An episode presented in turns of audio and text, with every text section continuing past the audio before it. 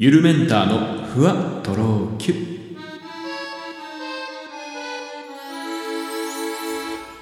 どうもゆるメンターです。この番組は僕ゆるメンターが日々の出来事をキュッとまとめてふわとろゆるっとお届けしていきます。まあもう僕ん家の目の前にね、桜の大きな木があるんですけど、まあ、あっという間に葉っぱですね。ほんと生命の神秘というとあれですけど、ありがちだけど、早いよね。生きてるスピードがもう人間とは全然違いますわ。エネルギーの入れようがこの一瞬へのっていうのを本当いつも感じますね。だってもう本当についちょっとこの前まではあんなにね、ピンク色の花が咲いてて、葉っぱなんか一枚もなかったのにですよ。今見たらもうただの青々としたもう緑の大きな大木ですから、本当にまあスピード感の凄さ。まあやっぱ冬の間じっとしてて、もうこの時のためにもう全エネルギーを取ってたんだなーっていう。で、一瞬でこんなピュって葉っぱが全部出てくるんで、まあ本当にすごいなーなんて思っちゃいますけどね。話は変わるんですけど、女子と男子みたいな。まあそういうジェンダーとかではなくって、やっぱまあ、残念ながらね、そういう男と女でまあ文化の違いみたいなものはあると思うんですけど、なんか僕の中でその、よく見かける言葉なんですけど、なんか女の人しか使わないなーって思ってる言葉があって、まあこれ皆さんが同意してくれるかわかんないんですけど、ズボラっていう言葉なんですけどね。使いますか？この時点ですでに男性リスナーがいて、俺使ってるやって人がいたらもうこの話はもう成立してないんですけど、ズボラっていう日本語があるんですよね。ズボラさんってどういう意味なの？まあめんどくさがりさんとか、なんかこう、まあ適当な人とか、なんかこう、まあきちんとしてないっていうような意味ですか？適当。はい。なんですけど、よく結構主婦系のブログとかで見ませんか？そういうズボラ女子のなんとかとか、ズボラな私でもなんとかとかね。まあ武将でだらしなくてみたいな、そんな感じだと思うんですけど、なんか僕自身ズボラっていう言葉を全く、まあ今言っちゃってんだけど、全く使ったことがなくて、この人生で。で、意味すらあんまりよくわかってない。まあ、さっきの意味もう調べたんでわかるんですけど。で、やたら、ね、まあ、僕が最初にそのズボラっていう言葉を意識したのはさっき言ったみたいに女性が書いてるブログなんですよね。結構まあ、しかも家族のこととか身の回りのことを書いてる系のブログとか、もしくはなんか節約とかお料理とかな、そういったテーマの時に、まあズボラな私でもできるとか、ズボラ飯みたいな言い方とか、まああと、ズボラな私とすごいなんかよくできるダーリンみたいな、そんな感じのブログとかってなんかよくありませんかね。で、初めてそのズボラってどういう意味なんだろうっていうのを僕思ったのが、結構最近なんですよ。これ男性って、僕ズボラって言わない、一切言わない。僕の友達でズボラって言ってる人いたことないんですけど、言うもんですか？いやだから、こう女性の文化圏で使われてる言葉だと僕は思ってるんですよね。うん。なんか不思議なんですけど、そうそう。で、まあ、ちょっといろいろ考えたんですけど、男性ってそもそも、武将でだらしないっていう、まあ、ダメですよ。こういう決めつけは良くないし、ストレオタイプだし、良くない、いろんな多様性があるし、まあ、それに決まったことじゃないんですけど、やっぱりこう、ね、要はジェンダーの性じゃなくて、セックスの性、パスポートでいう性なんですけど、で、やっぱどう考えても、ね、オスとメスにどう考えても分かれちゃってるんで、まあ、違いがそこで多少あるのは当然じゃないですか。で、男性は多分あんまり自分が武将であるとかだらしないっていうことに何も感じないのかなっていうのをちょっと思ったんですよね。だから別にズボラなんて言葉使わないし、大体そんなこと言ったら大体みんなズボラじゃんみたいなね。さっきはズボラな私となんとかでテキパキダーリンみたいなこと言ったんですけど、逆のパターンのが多分実際多くて、ダメな夫なんだけど、そこがいいみたいなね、そういうブログもよくあるんですけど。まあ、なんで、あんまりあえてズボラみたいな言葉を、なんか男同士では全然使ったりしないのかなとか。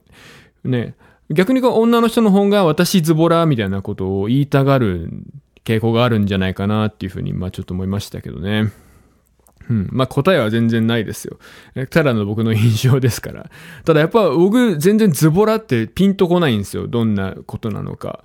だからそのズボラね、と思って、で、男の人使わないのかなと思って、さっきツイッターでズボラっていう検索ワードで調べてみたら、意外とその男の人でもズボラななんとかとか言って使えてる人も中にはいましたね。でもやっぱ、でも女性のツイートの方が圧倒的に出てくる率は高かったんで、はい。女同士で使ってる、女語みたいなね。ちょっと今の言い方悪いですね。すいません。感じかなと思いました。どうです？そういう言葉ってありません？例え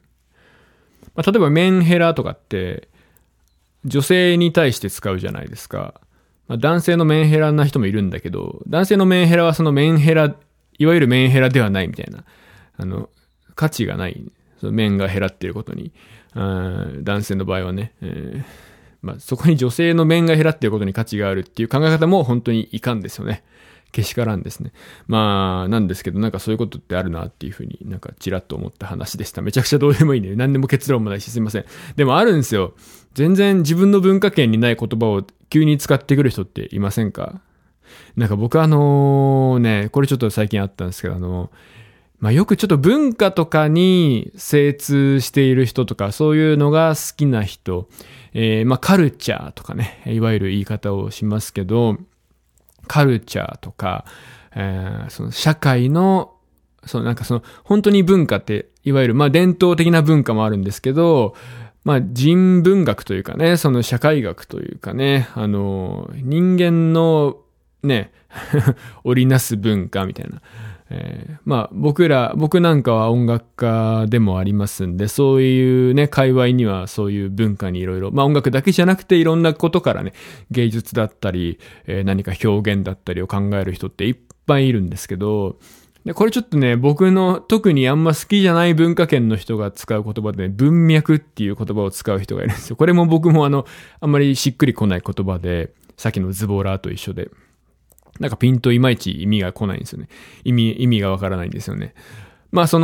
は何か物事事象とか、事件とか、何か起きた時に、その裏にある背景だとかね、要因みたいなものをまとめて、こんな流れでこうなってるんだよってことをね、文脈という言葉で表す方々がいるんですけど、ちょっと僕は友達になれないですね、そういう人とはね。そういう文脈があってみたいなはい、文脈言うやつはね、だいたいラッパーなんですよ。これごめんなさい、めちゃくちゃ偏見です、すいません。でも僕別にラップ嫌いじゃないですけどね。だからちょっとアングラな、はい、アングラな文化寄りの人たちがよく使う言葉ですかね、文脈っていうのは。はい、僕的にはあんま好きじゃない言葉ですね。そういうふうに自分の文化圏じゃないとか、自分が全く日頃使ってないとか、あんまり触れてない、周りに使う人がいない言葉って正しい日本語だとしても、って思っちゃうんで、ちょっと不思議なもんですよね。正しい日本語を云々で言うと、最近、僕よりもね、年下の人がよく仕事で使ってるなって思うんですけど、何々させていただきますみたいな言い方って結構気になるんですよね、僕。これ正しい日本語かもしれないんですけどね。させていただきますって、そんなに下る必要あるっていうちょっと思っちゃいますね。ねえ、いたしますでしょ。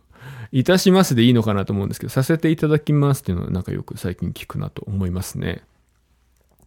お電話いたしました。お電話させていただきました。でもこれは僕がたまにですね、とある新聞の夕刊を読むんですけど、そこにいつも新聞の朝刊でも夕刊でもなんですけど、一面の左下の方にコラムみたいのがあるんですよ。春秋とかさ、天聖人語みたいな名前で、ね、で長官のあれはすごいその新聞社のトップの人、副社長とか副社長みたいな、もうほんとトップ中のトップの記者上がりの人が書いてたりするし、夕刊の場合は著名人とかが書いてたりするんですけど、そこでもさせていただくっていうのを著名な文学家なんだったかの人が書いてたんで、まあなんかおかしい日本語なのかなっていうふうにちょっと思いましたね。そこでちょっと興味深かったのが、その人が指摘してたのはもともとそのさせていただくではないんですよ。じゃなくて、気づきを得るみたいなことが、その文中で批判というかおかしいんじゃないって言われてて、要はその気づくという動詞は日本語にあるんですけど、気づきっていう名詞ってないんですって、もともと日本語には。よく言うじゃないですか。なんか大変いい気づきをいただきましたみたいなこととか、何かね、経験をして体験をして、それから研修に行ったりして、人から学んだことでなんか、気づきをたくさんもらえましたみたいなことをね、まあ学校の先生なんかもそういうことをよく言うんじゃないかなって思うんですけど、これってね、日本語的には実は間違ってるんですって。なんかそんなようなことがあって、非常に興味深くその記事を読んでいたら、最後にそのさせていただくっていうのもなんか変だよねっていう話があったんで、はい。まあ、気づきね、これ意外ですよね。なんかいいことじゃないですか。で、なんとなくこう便利なね言い回し、なんかこう得るものがありましたとか、良かったですとか、まあ何かにしら参加した時ってやっぱそのいざ感想を言おうと思うとポジティブなこと言わなきゃいけないから、つまんなかったですとは言えないじゃないですか。だからその学ぶことがかといってね、そのなんかたくさん学んだとかめちゃめちゃ得るものがあったっていう感じでもないときに、やっぱなんかそう気づきをいただきましたみたいなことを言うと、なんかこう参加した意味があったんだなっていうふうに相手にも取ってもらえるみたいな、まあなんかこうオブラートに包んだ言葉ではありますけど、はい、まあ日本語にはそんな気づきっていう名詞形自体がねないみたいですよ。うん、それすごい面白いなと思った話ですね。まあ英語とかねにはこうアウェアネスみたいな言葉とか。まあなんかいろいろあるんですけど、そういうところからなんか派生して日本語でもそういう表現が使われるようになったんじゃないかなみたいな話だったんですけどね。はい、そんな僕の今日のお話から皆さんもぜひね気づきを得てもらえたらいいかなと思ってます。まあ春ですね。ちょっと今日昨日ぐらいは結構寒い、ここ愛知県はね雨が降って寒い天気になってますけど。ヨーロッパでちょうどね、3月ぐらいからですけど、僕はそのイギリスに5年間住んでたことがあるんで、今日この話しようかなと思ったんですが、この時期ね、まあ、3月の終わりぐらいから10月の終わりぐらいまでにかけてなんですけど、サマータイムっていうのがね、日本にはない文化としてあるんですよ。で、サマータイムっていうのは何かというと、夏の間、まあ、要は3月の終わりから10月の終わりまで、時計を1時間早めて、1時間早い時間帯で生活するということなんですね。で、これは何がいいことかっていうと、まあ日照時間、日が1時間早くなるんで時間が、日没が1時間伸びるっていうことなんですよ。要するに。つまり長い間、明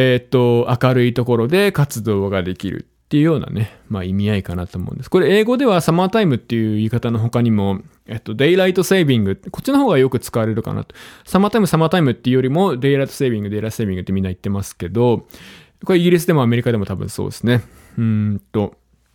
イライトセービング。デイライトは DAYLIGHT か。デイライトはまあつまりその昼間の明かり、太陽の明かりですね。で、セービングはまあセーブする。SAVING かな。まあ、セーブっていう単語にはいろいろ意味がありますけど、この場合は取っておくっていうような意味ですよね。なんだろう、こう、もったいない、ちょっとこの辺でセーブしとくわみたいな、そういう意味のセーブかなと思いますけど、まあ、要は、せっかくの日光、太陽の光をセーブして取っておいて、よく1時間長く伸ばして使うっていうような、なんかそんなようなニュアンス、ちょっと伝わってますか？僕の英語の説明が下手くそっすね。すいません。なんですけど。まあこれが面白くって、日本にはないけど僕がそのイギリスに留学行った時にやっぱ当然、あるんですよね。で、イギリスはその学校自体が9月始まりなんで、行った時はすでに、サマータイム中なんですよ。で、僕が最初に体験したのが10月の終わりに時計を1時間戻すっていう作業なんですよね。これは、サマータイムが終わる日の、午前2時、日付をまたいで午前2時になった時に、午前1時に戻すっていう作業なんです。逆に始まるときは、サマータイムが始まる日の日付をまたいで午前1時になったときに午前2時に時計の針を1時間動かすっていう作業が必要なんです。うん。で、実際やってみてどうだったかっていうと全然何も違和感ないんですよね。なんか、もちろん、日本でもね、導入するしないっていう議論が前ありましたけど、やっぱそのシステム的にとかね、すべての時間を1時間をね、早めたりしなきゃいけないんで、そういうふうにね、日本の機械とか作られてないので、そういったところで弊害出たりとかね、いろいろあるんじゃないかなと思うんですが、発想自体は本当に良くって、ね、だから日本もさ、夏は今めちゃくちゃ暑いじゃないですか。だから1時間早めれば、その分ね、涼しい時間帯に過ごすことが1時間長くすることができるっていうようなね、ことになりますね。これは日本はね、あんまりあれなんですけど、ヨーロッパってやっぱり、冬の日照時間がすごく短いんですね。ヨーロッパって緯度が高いので、日本よりもはるかに早く日が沈むんですよ。ヨーロッパの緯度がどれぐらい高いかっていうと、イタリア、ヨーロッパの中でもかなり南の方にあるイタリアですね。イタリアのさらに南の方にある長靴の形の土踏まずの辺が、だいたい日本の秋田県と一緒ぐらいっていうふうに言われてますんで、イギリスとかドイツとかね、その辺なんて北海道よりも北みたいな感じになっちゃう。つまり、めちゃめちゃヨーロッパ大陸自体が北の方にあるので、日が沈むのが大変冬は早いんです。その分やっぱこの夏の太陽を楽しみたいっていう気持ちが、本当にこれは住んでみて思ったんですけど、本当に太陽が待ち遠しくって。で、夏はそのサマータイムで1時間ね、早く時計をね、してる関係で、1時間遅く日が沈むんで、もうね、僕がいたイギリスなんかで言うと、8時、9時、10時ぐらいまで、夜明るいんですね、夏は。うん。非常になんか変わった感覚で。ただやっぱそのね、夏になるとみんなね、ヨーロッパ人って単純で、本当にその太陽を楽しむっていう文化なので、もう本当に、バーとかお店とかレストランとかいろんなところがもう外に席を作り出して、で、9時とか10時とか飲んでる時間帯でもまだ外が明るいっていう、なんか非常にこれめちゃくちゃ気持ちよくて開放感に溢れてて、僕はもうまたサマータイムを体験したいなっていうのはね、あるんですけど、ちょっと日本では、今、サマータイム自体が逆に収束していく傾向にもあるみたいで、ヨーロッパでも、まだあんまりやめてるとこないと思うんですけど、必須じゃなくなった、なんか EU は全部サマータイムっていう風に前決まってたらしいんですけど、それもなんか、そういう決まりもなくなったみたいで、やめるところもね、これからどんどん出てくるかもしれません。そんなね、日本にない文化、サマータイムの話をしてみましたが、どうです？これ実際やってみたいと思いますか？結構いいですよ。僕個人の、本当に仕事がどうとか、社会の動きがどうとか別で個人的にサマータイムどうでしたかっていう、単に個人の感想を聞かれた場合には、めっちゃいいじゃんって思いましたけどね。うん。だって朝早く明るくなるのって、だってみんな寝てるんだから無駄じゃないですか。だけど、時間を1時間早めることによって、1時間早く起きる。寝る時間はね、変わってないんだけど、寝てる、時間のトータルの長さはね。冬の朝8時が、もうちょっとごめんなさい。なんかちょっと説明が難しいわ。6時に起きても、本当は5時の時間、世界線に起きてるってことなんで、6時なんだけど5時の明るさっていう。そっからどんどん明るくなってっていうと考えね、その分、長い時間ね、その明るい時間って楽しめるんで、本当に僕は結構、魅力的に感じた制度ではありますよね。はい。その分、本当に、イギリスなんかはですね、冬はもう暗くなるのが早い。午後3時ぐらいには。てかね、まず朝が、9時ぐらいまで暗いんですよ。だから、大学とか行っても、一限は暗い。始まるって感じですね。で、だんだん明るくなってきて。で、だもうね、夕方ももう3時ぐらいには暗い。もっと言うと僕北極圏、ノルウェーのトロムソっていうかなり北の方の村に行ったことあるんですけど、そこなんかはもう白夜の反対ですよね。オーロラ見に行ったんですけど、その時は本当に一日中明るくならないって。ただ真っ暗ではなくて、なんだろう、夕方5時とか6時の薄暗さが一日中続いてるっていうなんか不思議な体験をしました。真っ昼間の12時でもそんぐらい暗いって、はい、なかなかね、そういう体験も一回してみるといいんじゃないかなと思いますね。ぜひコロナ禍が終わったら皆さんヨーロッパに夏ね出かけてみてください。この日の長さを感じて